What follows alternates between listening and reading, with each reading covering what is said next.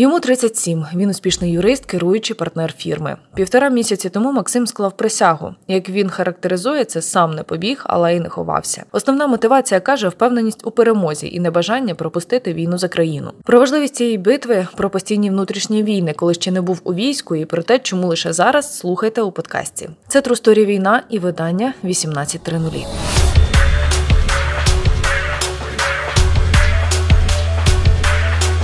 У своєму дописі е, про те, що ти склав присягу, по-перше, там була неймовірна кількість е, лайків, вподобань і репостів. Я розумію, наскільки з одного боку здається, що люди втомилися від війни, з іншого боку, ми всі розуміємо, що вона. Триває, вона жахлива, і ну, типу, лави армії їх треба поповнювати. І людям це відгукується. Там була така фраза Сам не побіг, але й не ховався. Розкажи, будь ласка, спочатку поясни про неї такий собі маленька частина мого допису, написаного десь в січні-лютому е, минулого року, коли всі панікували, що от почнеться війна. Я написав щось, типу, як я готуюся до війни. І я в тому числі написав, що я не збираюся, я не піду добровольцем, я людина не військова. Але якщо держава покличе, то я не планую е, ухилятися. Ну ось приблизно так і Е, відбувалося. Я там з 18-го року стояв на обліку в військкоматі, відповідно, я не вважав, що я переховуюсь. Але, звісно, і не пішов, е, як то вимагає закон, актуалізувати е, дані про себе, як зробили безліч моїх друзів і наших спільних знайомих, які вже з кінця лютого були в лавах Збройних сил України. У мене був випадок, коли на блокпосту мені вручили повістку в Черкасах. Я пішов в Черкаський військкомат, вони подивились мій військовий квиток. Коли прописку. це було, скажи? Десь осінню, мабуть, або в кінці літа. Ти, ну, типу, Дубіївський, тобі, будь ласка, в Смілянський військкомат написали на повістці Сміла. Написали, що я прибув, написали Сміла, кажуть, завтра їдь в Смілянський військкомат. А тут втрутилась так частково доля. Я саме відвіз машину на СТО на наступний ранок, е, залишив її там і йшов на зупинку, е, щоб їхати в Смілу у військкомат. У мене банкомат з'їв мою карточку, я залишився без готівки. Такий, так, ну все, я сьогодні нікуди не їду. Протягом дня я прийняв рішення, що типу, окей, мені сміло не вручили повістку, я держава, я прав, держава не права, я нікуди не йду. Значить, типу, ще не час. Коли буде час, я е, повернуся до цього питання. Але, звісно, я розумів, що Конституція каже, що я зобов'язаний е, актуалізувати інформацію і захищати свою батьківщину.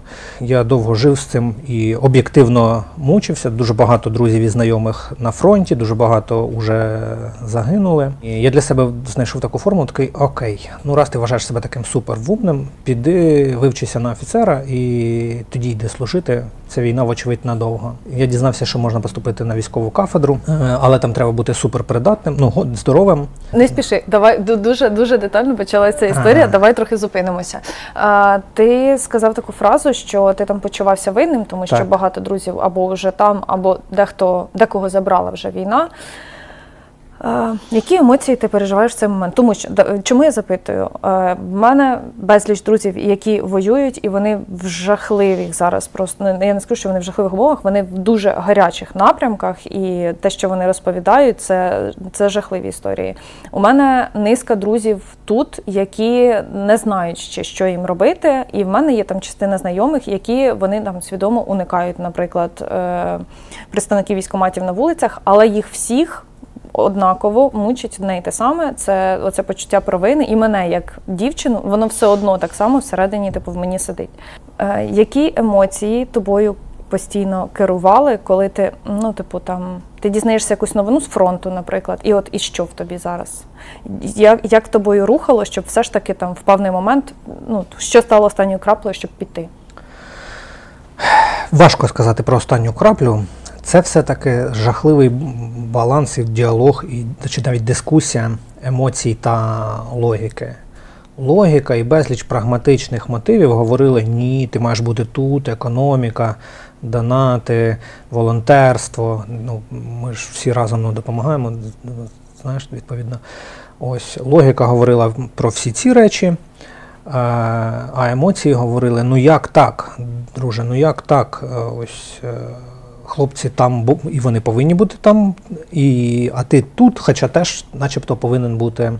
І навіть коли ми говоримо там, не обов'язково йде мова безпосередньо на лінії зіткнення, е, збройні сили величезні, і е, хтось служить в забезпеченні, хтось е, я не знаю, займається в тому числі там бухгалтерією, якимись документами і так Кухня, далі. Кухня, медицина, Кухня, документи. так, так, безліч. Але все ж в лавах Збройних сил України.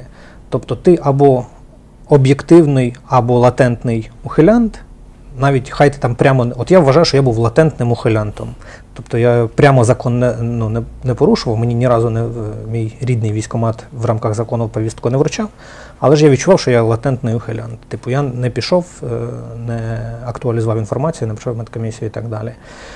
Ось. І кожного разу ти так ввечері приходиш, включаєш якусь патріотичну музику і починаєш себе накручувати, тоді спати не можеш, тоді зранку встаєш такий, так, треба піти хоча б щось корисне зробити, ну бо інакше ну куди це годиться. Коротше, донат, донатиш там, або сам волонтериш, або донатиш, і так відчуваєш, ну це хоча б якась маленька така е, індульгенція, типу, коротше кажучи. Я ж, я Перед ж, самим собою Так, так, так, в першу чергу, так, типу, ну я ж корисний, корисний. Я не вважаю, що я взагалі е, негодяй. Але тим не менше, воно, типу, як наче добре, але мало. мало. Ти усвідомлюєш масштаб цієї війни. Е, масштаб цього конфлікту, і очевидно, що тут йде мова не тільки про е, територіальні втрати для України, це питання цінностей, це питання не знаю, націєтворення, це питання заповіту Кобзаря про поховайте та вставайте, кайдани порвіте, злою вражою волю кров'ю окропіте. Це ця війна. Ми нарешті маємо змогу е, наваляти Російській імперії, яка ніяк не заспокоюється з думкою про те, що ми нібито її е, колонія. І усвідомлення цього масштабу, що ну, так зараз ми всі потрібні е, батьківщині. Є така не знаю, ну, порівняння, типу, коли ти мені дзвониш, кажеш, я стою в автомобільному заторі. Я тобі кажу, типу, ти і є затор. Бо відчуття, що типу, все навколо це щось інше, а я не при ділах, воно хибне. Ми всі частина цього процесу е, так чи інакше. Не буде так, що ну якось там без нас виграється ця війна. Ні. У мене зараз. А, а що там уже виграли? Уже друга година дня. Так, виграли, не так, виграли, а п'ята година ні, не виграли. Ну от блін. У мене зараз в кімнаті не пам'ятаю точно там чи сім чи вісім е, хлопців, учасників бойових дій. Е, вони практично всі в лютому минулого року пішли на фронт, і вони всі хочуть додому, до своїх дітей. Але увага, запитання, е, хто ж їх відпустить, якщо мобілізаційні плани будуть зриватися і українським збройним силам буде бракувати людей ну ні в якому разі там існує ж петиція про те, що там хто відслужив пів, півтора року, тих нібито відпустять. Ну я сумніваюся в те, що вона буде прийнята, але тим не менше, оце відчуття, що типу, що все відбудеться без мене, воно ну ілюзорне. Ну це неправда. Ця війна вона вже стосується кожного. Я думаю, що статистично немає людей, у якого ну, друга або родич не загинув, не втратив дім, не був поранений. Відповідно, ну апріорі стосується всіх і кожного. Хочеш, не хочеш, а відчуваєш це мимоволі щодня, спілкуючись з людьми, там збираючи для них якісь гроші чи возячи їм е, ну, якісь речі на фронт, відповідно. Ти ну, не можеш про це не думати. А якщо ти від цього абстрагуєшся, Ну окей, це теж класна позиція, типу, легше, значно легше навіть тим, хто прийняв тверде рішення, типу, ні, я буду е, морозитись. Таким людям об'єктивно, морально легше. Я не прийняв і не міг прийняти рішення, що я буду апріорі морозити. Якби я прийняв рішення, що я буду морозитись, ну я б його легко реалізував.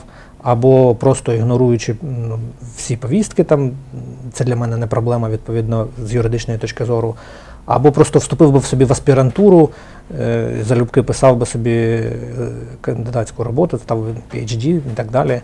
І це б сприяло моїй якійсь там кар'єрі і тому подібне. Тобто ну, не було якоїсь складності для мене з юридичної точки зору е- законно уникнути. Але це не вирішувало питання дискусії з совістю. Тобто в мене весь цей рік відбувалася дискусія між логікою та емоціями. Ну і ось на певному етапі я прийшов до такого умовно компромісного рішення, яке все ж мене. Я скажу так, я помістив себе в умови, в яких я не зміг не піти до Збройних сил України. Це е, знаєш, така і страшна, і хороша консервація одночасно. Не можна її назвати якось, мабуть, інакше. Давай відкотимося трошки назад, бо ми кілька разів озвучили про те, що там яка війна ця страшна до 24.02.2022. Ти писав свій допис, ми ми його згадували на початку. Ти розумів, що типу війна 100% станеться повномасштабна, бо війна з 14-го, це ми розуміємо. Повномасштабна. Чи думав ти, що вона буде настільки жахливою? І який план дій у тебе був насамперед? Ну тобто, там ти вивозиш родину, ти там не знаю, якось згортаєш бізнес, не згортаєш, і які були в тебе думки? Е, Скажімо так, ні, я так не думав. І ось ми десь приблизно 20 числа е, лютого ще сиділи там спокійним Павлом Собком, Нищиком, там, з іншими хлопцями. І я захищав позицію, що повномасштабної війни в такому вигляді не буде. Що, типу, що це тупо, ірраціонально, нелогічно навіть для такого тупого е, ворога, ворога так як Пуйло з його командою, відповідно, що типу в них все одно не вдасться досягнути швидкої перемоги, а все інше для них е, затягнутий програш. Ось. Але я, звісно, готувався. Типу, я сподівався, що рація візьме гору, але я готувався, і мій план був е, простим. Оскільки я не розумів, як розгортатимуться події, план був такий: я вивожу сім'ю е, там, до тещі. Ми чекаємо 3-7 днів, як будуть розгортатися події. Бо я вважав, що за 3-7 днів стане зрозуміло. Або ми програємо, не дай Бог, що ну було, але ймовірність така існувала. Це взяти Київ за три дня, воно гіпотетично могло спрацювати, бо ми бачили все-таки під Києвом. Якби вони не були. наші люди, якби не так, так, якби не то так, якби не мужні українці, і якби не ті хлопці, які 24 лютого взяли зброю е, до рук зброю і значною мірою добровільно, не значною, а просто добровільно. Е, то могли б і Київ за три дні відповідно. І, типу, через 3-7 днів або ми програли і вже все закінчилось, або ситуація якось більш-менш стабілізувалася, і я тоді змінюю е, план залежно е, від ситуації. Ну, я фактично так і діяв. І тоді я після цього повернувся в Черкаси, трохи тут подопомагав по волонтерці, згодом вивіз сім'ю за кордон, повернувся, відновив бізнес, наскільки це було можливо. І фактично наша діяльність весною минулою зводилась до реєстрації благодійних фондів, благодійних організацій. Спасибі вам за це. Так, так. Це була основна наша тема, бо бізнес як такий майже е, не працював відповідно. Е, суди не працювали, там юридичні особи не звертались, бо для них ну, не було не було їм про що з нами, так сказати, е, вести мову відповідно. І я намагався. Я намагався, наскільки це можливо. І Що стосується команди, то у мене там один боєць хлопчина, він теж пішов добровольцем в кінці лютого. У нас тепер вся чоловіча половина в армії, залишилась е, жіноча половина е, працювати за нас всю роботу. Наскільки можливо, ми зберегли роботу. Е, дякую клієнтам, які з нами залишились супер, всупереч усьому. Ось, е, І я намагався донатити, волонтерити і працювати. Це були основні е, напрямки діяльності, і такий був план. Що стосується, піду я в армію чи не піду, план був е, простий. Отримаю повістку, піду. Сам е, не піду. Але от з часом все-таки емоція починала долати. Емоції, емоції, емоції. І я скажу більше, що я думаю, що Якщо так будуть події розгортатися, як зараз розгортаються, то навіть будуть ну, це посилюватись мобілізаційні заходи, гайки будуть закручуватись, і навіть існує ймовірність, що будуть повторно мобілізовані люди, які на законних підставах вже демобілізувалися. Думаєш, таке буде? Не складно ж внести зміни в закон і сказати, окей, ви там купили довідку про інвалідність дружини. Це ця підстава е, відпадає. Ну або навіть не купили. Але я просто mm -hmm. я знаю чого, бо коли стало питання про мобілізацію мене, у мене ж купа друзів відразу, а давай, все тут за за таку суму ми тобі зробимо дружину інвалідом. все, Давай за, за таку суму ляжеш в лікарню. Я кажу, ні-ні ні. Я взагалі живу для того, щоб в Україні такого не було. Основна моя діяльність направлена на те, щоб тут все було по-чесному так сказати. А є розуміння, які зараз цінники на подібні історії? Е, ну, Різні, залежно від близькості до центру прийняття рішень, там 2-10 тисяч доларів е, і можна откосити відповідно. Ну, Насправді, якщо ти мастер своєї справи, то можна не служити не платячи, але ну, для цього треба. Але я з самого початку всім казав, я не консультую з воєнного права, я ним не займаюся. Моя тема комерційне право.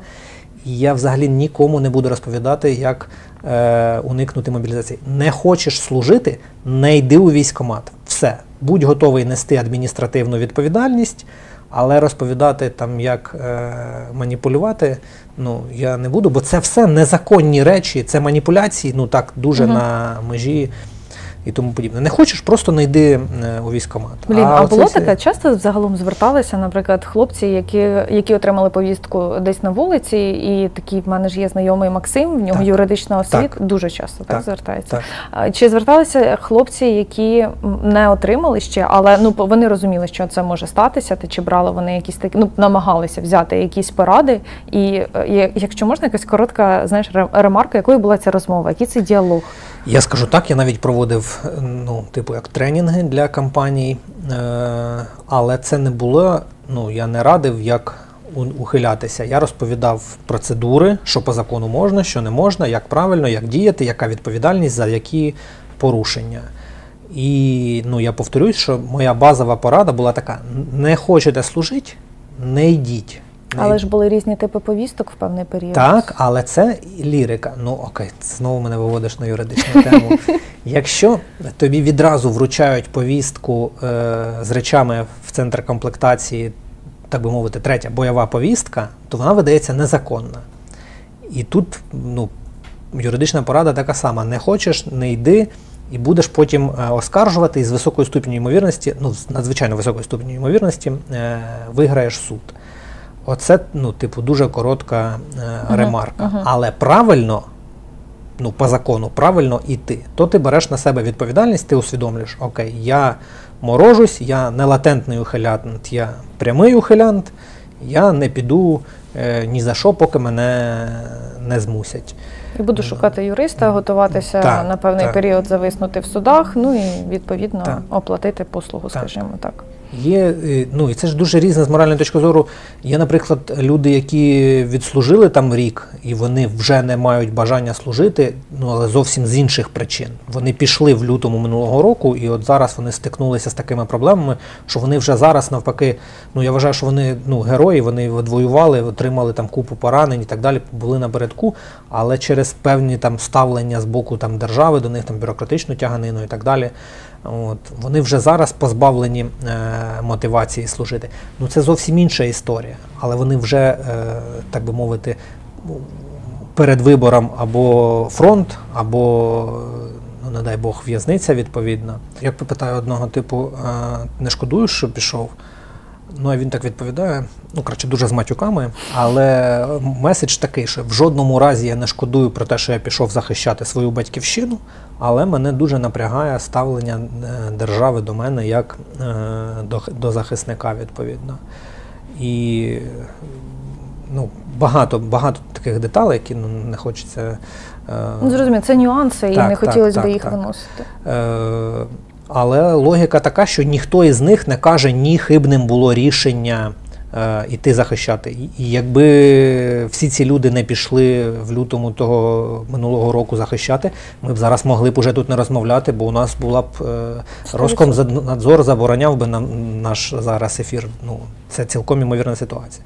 Ну, ось Я вважаю, що наш обов'язок, в тому числі перед цими людьми, зараз не шифруватися, а якось максимально кожен в рамках своїх сил е, допомагати Збройним силам України. Їм, тепер уже і мені трошки.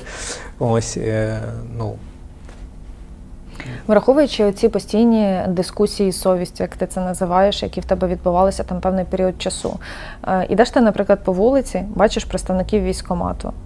Як ти не знаю, які тоді були в тебе там відчуття, емоції? Що ти думав в той момент? Треба обійти легенько на на інший бік вулиці, умовно, чи ну от я, мабуть, пішов зараз з ними привітаюсь за рук? Е, мені так не пощастило. Я зустрічав за збігом обставин, я зустрічав працівників військкомату тільки тоді, е, ну, двічі умовно, е, не умовно, а просто коли у мене була е, і перша повістка, і я з чистою совістю сказав, хлопці, я вже в запущені маховички, коротше, ну, по Черкасам. І відповідно другу мені не дали. А другий раз, е, навпаки, вже коли я ну, пішов в свій рідний смілянський військомат, і так само я так само просто показав повістку. Що, Тобто це питання просто, що не знаю, збігу обставин, відповідно. А був ще епізод, ми теж з друзями відпочивали і прийшли, пішов представник військомату.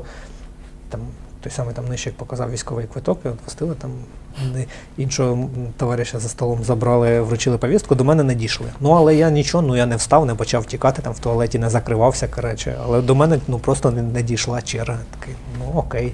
Такий. І ще сьогодні е, не судьба, коротше кажучи.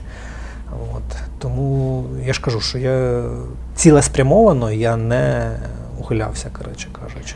Як так вийшло, що саме зараз? Чи не знаю, ну, типу, можливо, якісь новини повпливали, типу там Бахмут, умовно, або щось на кшталт того, чи це просто. Ні, по-перше, по-перше, рік, по-перше, рік, е, типу, а по-друге, я ж кажу, це історія з думкою про те, що непоганий варіант з точки зору більш-менш раціонального використання ресурсів це офіцерство, і відповідно. Е, я звернувся на військову кафедру, і ось там були вступні іспити і так далі.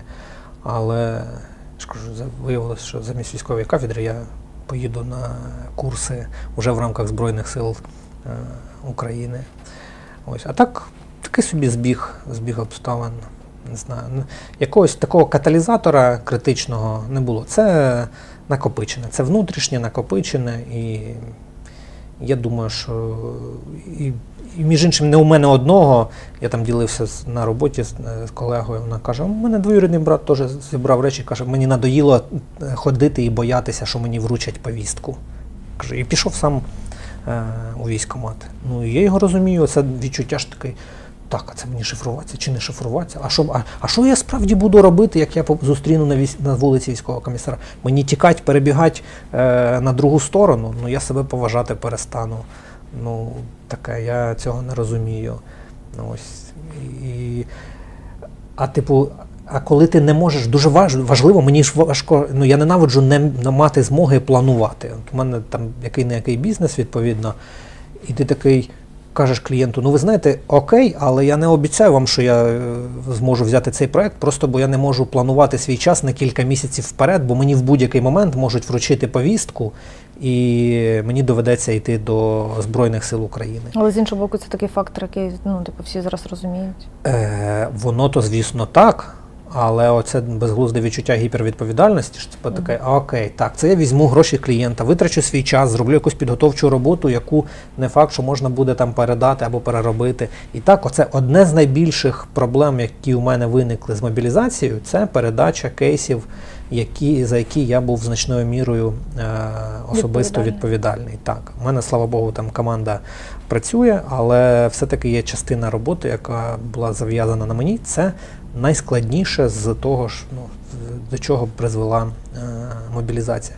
Але оцей біль про те, що ти не маєш змоги планувати дострокову перспективу, це дуже складна для мене для мене особисто штука. Я не можу не планувати. Я завжди планую. Рік, тиждень, місяць, день.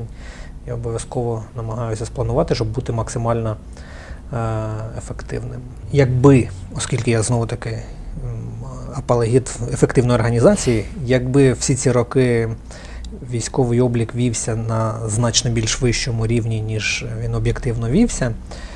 Е, і щоб держава могла так само планувати цей марафон, не спринт і не крос, а марафон, то мали б бути хвилі мобілізації значно більш продуманими. І мало бути так. Так, нам на перший рік війни потрібно такі люди, на другий рік війни нам потрібно, ось ми зараз їх наберемо, півроку навчимо до кінця 2023 року вони вже будуть е, в строю. І, типу, сама держава мала б планувати всі ці речі. Ну, я думаю, що об'єктивно аж такого плану немає. Все-таки ми закриваємо всі ці потреби більш-менш в пожежному е, режимі.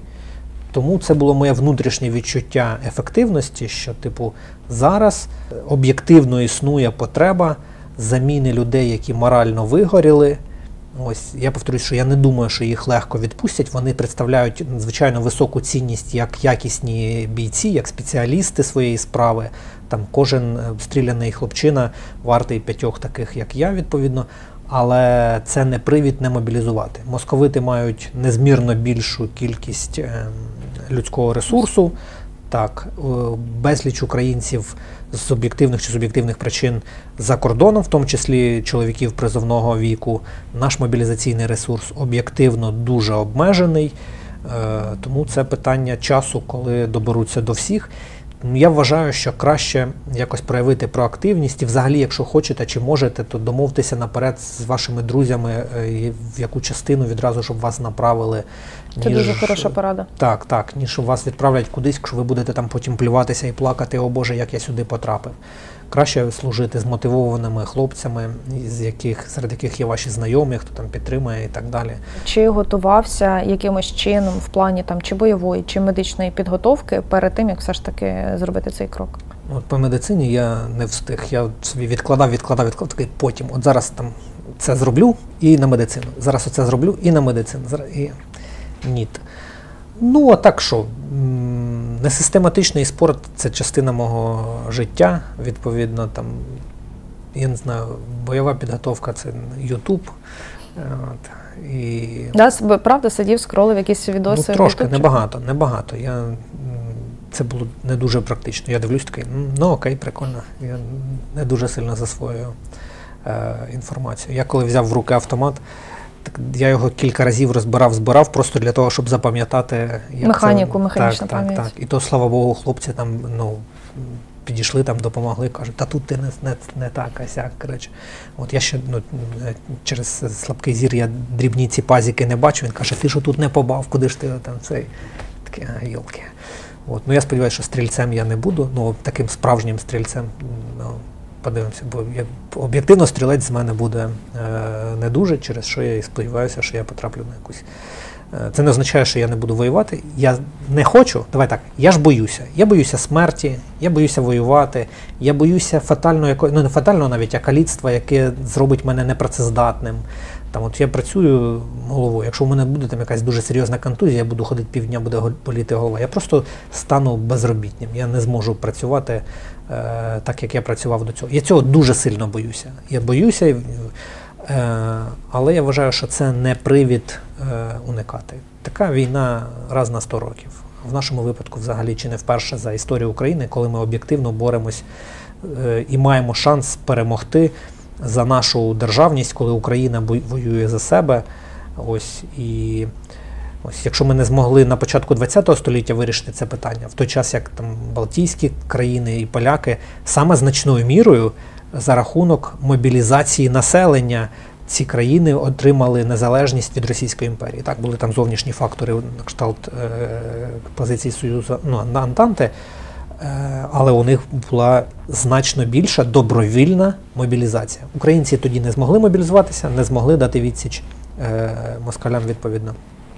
У нас зараз шанс, нам допомагає весь цивілізований світ. У нас зараз шанс е, побороти московитів, здобути свою справжню таку об'єктивну незалежність. Ми формуємось як нація. У нас є єдність від е, Закарпаття до Донеччини, якої не було навіть в 2014 році. Зараз, ну типу, коли там хлопців забирають, не всі розуміють.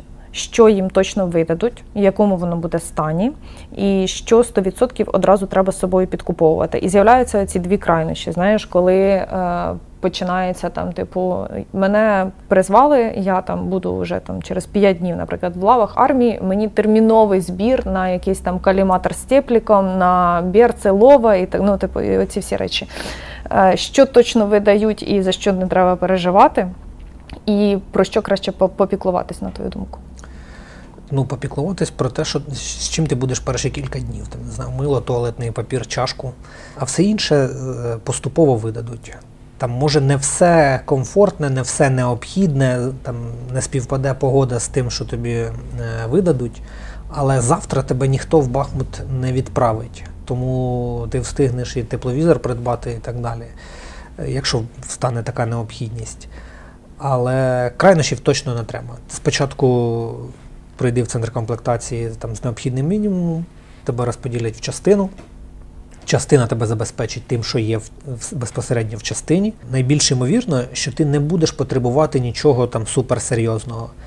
А там, уже коли тебе будуть е, відправляти на ну, в, лі, в зону бойових дій, то це вже зовсім інше питання. Тоді ти вже будеш розуміти.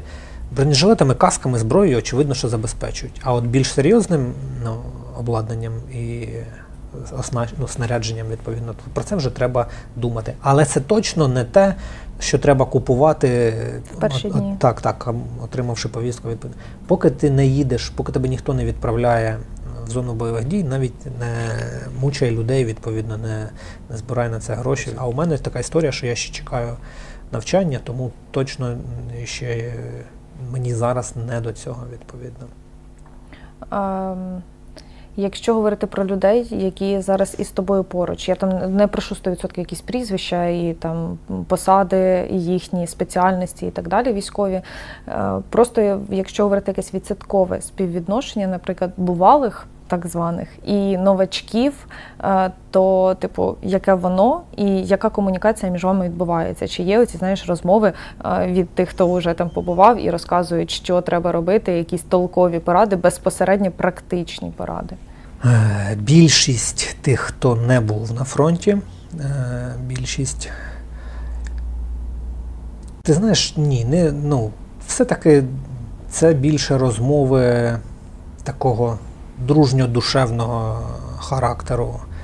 Е, це діляться байками, умовно кажучи, там, і скаржаться, там, розповідають якісь кумедні історії і так далі. А так, щоб прямо оце обов'язково зроби, а оце ніколи не роби. Ну ні, такого прямо повчання і так далі немає. Знову ж таки, оскільки ну, у нас така частина, відповідно, що більшість новачків чекають розподілу на, угу. на, на навчання. Тому ну, про це мова не йде, але е, усі хлопці ну, позитивні, навіть ті, хто не задоволений, е, я ж кажу, якоюсь бюрократією. Ну, Бюрократія є усюди. Я працював там в міській раді, такий, а, клята бюрократія. Пішов в Держкомзем, писав, о, та, там була взагалі лафа, оце бюрократія. Там. Ось, ну що в армії бюрократія всі знають, це нікуди не приховаєш. А зараз ця бюрократія, вона ще й, ну як це сказати, пожежна бюрократія. Ну, бо війна. Бо війна, ну, вона вимушена, вимушені ці складнощі там з організацією там певного документообігу і так далі. І з необхідністю все ж таки забезпечити хлопців, ну не хлопців, так взагалі е, частини, які воюють на фронті. Типу, армія не зацікавлена в тому, щоб списувати людей, зацікавлена в тому, щоб ну, такі об'єктивні, е, жахливі, жорстокі е, реалії. Ось я про те кажу, що навіть ті хлопці, які е, скаржаться на систему, вони все одно на позитиві і вони все одно готові їхати на фронт, захищати, виконувати свій обов'язок перед батьківщиною, бо у кожного із них вдома сім'я, дитина, і вони хочуть, щоб їхні діти жили в вільній Україні, а не були суб'єктом Російської Федерації приємно чути, що все ж таки мотивовані люди. Ну і це в принципі, мабуть, очікувано, що зрозуміло на початку. У нас були там 100% мотивованих людей, але і зараз у нас великий відсоток мотивованих людей, але а не тих, хто там просто десь вхопив е, цей щасливий квиток, скажімо так. Ем, Як звикається загалом до побуту? Е, до того, що переважна більшість у вас в колективі в робочому, юридичному там було більше жінок. Ну тут буде зовсім все по-іншому, і вже воно по-іншому. До того, що переважна більшість це чоловіки, все ж таки у кожного свої характери, їм треба якось дружитись, і це поки що тільки в тиловій частині, а далі ще ж будуть ну такі, типу, сплески кожного емоцій і гормонів. Безумовно, ну як це правильно сказати складно або навіть точніше сказати, незвично. Це щось чимось так віддалено нагадує, не знаю, якийсь шкільний табір, але так значно більш ну, жорсткій е, формі. Ну, Дуже незвично, дуже так ти відчуваєш все це. Але я повторюся, що ну, всі на позитиві там про смердючі шкарпетки, умовно кажучи, то здебільшого жартують, ну, кричі кажучи. Е, намагаються дуже всі взаємо ну, одне одного підтримують.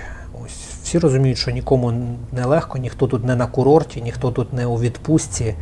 Тому значний відсоток е, об'єктивної взаємопідтримки і самоорганізації. От ми говоримо про якусь там бюрократію, там складність в організації і так далі.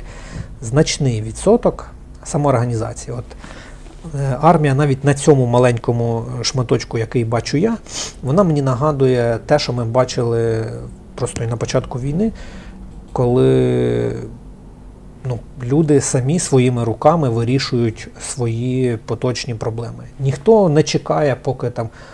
Так, а нас тут нам треба тут мити підлогу чи не треба? Ні, стали та помили там. А нам, а що ми. А взагалі, ух, такий яскравий приклад.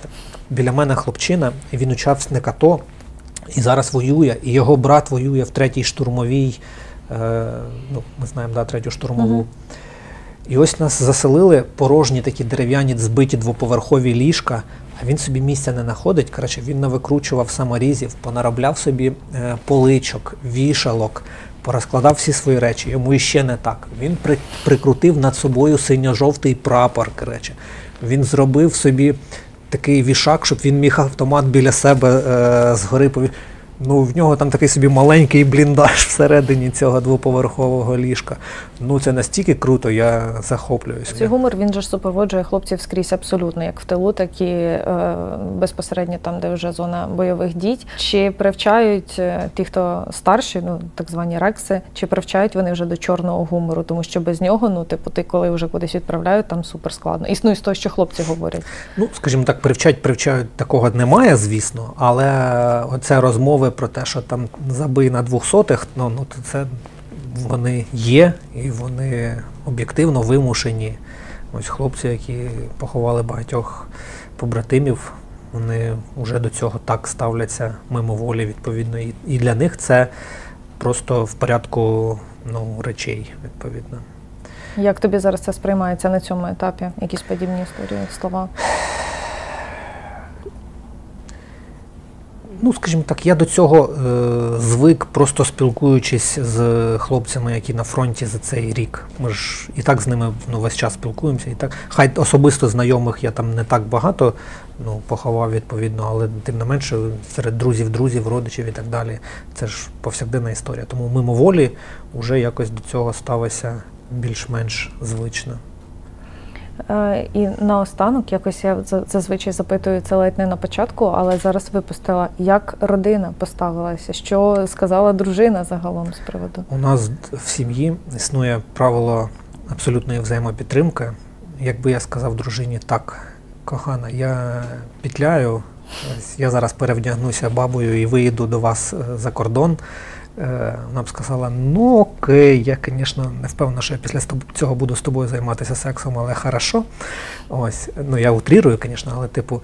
А якби... а можливо і ні. Знаєш, як жінка, в принципі, може і зрозуміти. Так, так. Або навпаки, якби я 24 лютого сказав, я йду в армію, вона поплакала, але сказала, ну звісно, ми будемо постаратися тобі допомогти. У нас існує правило повної взаємопідтримки. І тому, коли я сказав, що так, вона сказала, ну так, то так. Будемо. Тоді ми будемо вертатися в Україну, продовжувати е, справу, бо вони за кордоном зараз, і вона mm. дистанційно працювала. Тепер вона приїде і муситиме забирати справи, які я покинув, і доводити до, за мене е, справи, відповідно. Ось. Діти, ну, менше вона менш усвідомлює, старша. Ми виховали в неї певне таке, не знаю пієтетне ставлення до солдатів, то вона так вау, круто, типу. Я вважаю, що це правильно, незважаючи там на існуючі ризики, певні, коротше кажучи, що таке ставлення в суспільстві об'єктивно має існувати. У нас не повинно бути такого, що та, що дурак в армію йти, коротше, має бути навпаки. Ми звикли насолоджуватися миром, ну так випало на нашу долю відповідно. А ті, хто е, не знаю, там живе і працює за рахунок західної цивілізації, вони звикли е, насолоджуватись благами західної цивілізації, бо вони забули е, про те, що західна цивілізація, в тому числі, просто вже кілька поколінь тому. Кров'ю виборювала свою свободу, демократію, незалежність від тиранів. Вони так само проходили через криваві революції і криваві війни для того, щоб зараз мати змогу будувати свою вільну ринкову економіку і демократію. І ми розуміємо, що авторитарні режими і тоталітарні це одна з причин е, обох світових воєн і того, що зараз відбувається, саме через те, що є людина, якій ніхто не може сказати ні, немає колегіального органу прийняття рішення, і який начхати на мільйони своїх співгромадян. І от ми зараз воюємо не просто проти Московії, ми воюємо проти е, тоталітарного режиму, який може собі це дозволити відповідно. Тому ми воюємо не тільки за свою землю, а за свободу, за демократію як таку. І тому нас підтримує цивілізований світ, бо вони це усвідомлюють, що ну, диктаторів треба поставити на місце. Імперія має отримати по зубам. Як казав Тімоті Снайдер, е, імперії перестають займатися загарбницькими війнами, коли отримують е, по зубам. У випадку Росії їм просто давно ніхто не давав по зубам. Їм Молдові спустили, в Грузії спустили, їм злочини в Чечні і в Сірії пробачили відповідно.